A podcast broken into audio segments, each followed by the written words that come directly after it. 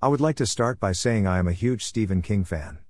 The entire novel's setting is taken place in a summer cabin on Lake Kashwakamak where you are introduced to the two main characters of the whole story, Jessie and Gerald. Gerald is a lawyer, who comes off as extremely narcissistic, I disliked his character immediately upon introduction. Jessie, on the other hand, is a bit more likable, although I personally found her to be a bit whinny in some parts. Yet, overall, a very interesting character who can be easily identified with throughout. Gerald and Jessie have what many would call a kinky sexual relationship, which is exactly how you come to meet them in King's intense opener. Gerald and Jessie are taking a weekend getaway together at their summer home for some adult time. Gerald has convinced Jessie to allow him to handcuff her to the bed for some sexual fun. Jessie soon realizes that she has in fact changed her mind and no longer wants to participate in Gerald's game.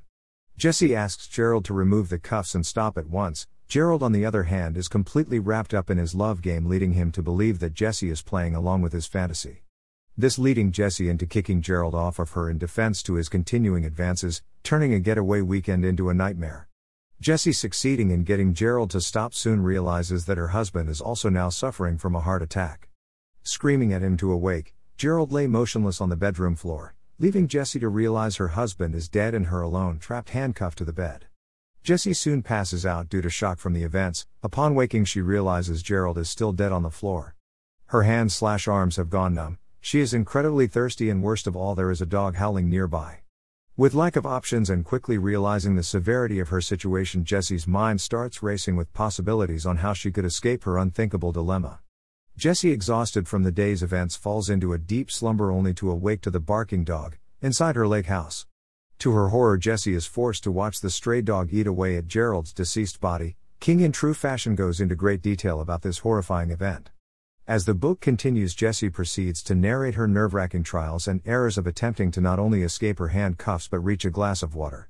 Throughout, Jessie brings the reader on a wild ride of past childhood trauma to present day trauma, including her husband being devoured by a stray dog.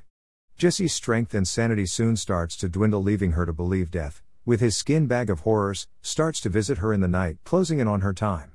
Left with no other option, Jessie cuts her wrist, peeling skin, to pull her hand free of the cuffs to reach the keys and escape a deadly fate. King once again gave an award winning, unexpected ending to a very detailed, gruesome, horrifying tale of one woman's nail biting escape. The characters were well written, you felt as if you personally knew them in real life.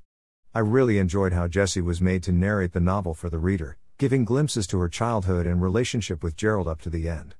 Everything that I expected to happen did not, leaving me constantly needing to know what happens next. My only complaint with this novel was some of Jessie's flashbacks were not what I had expected going into this book. I felt a good chunk of this shorter edition spent a lot of time in the past, with an almost second story type feel.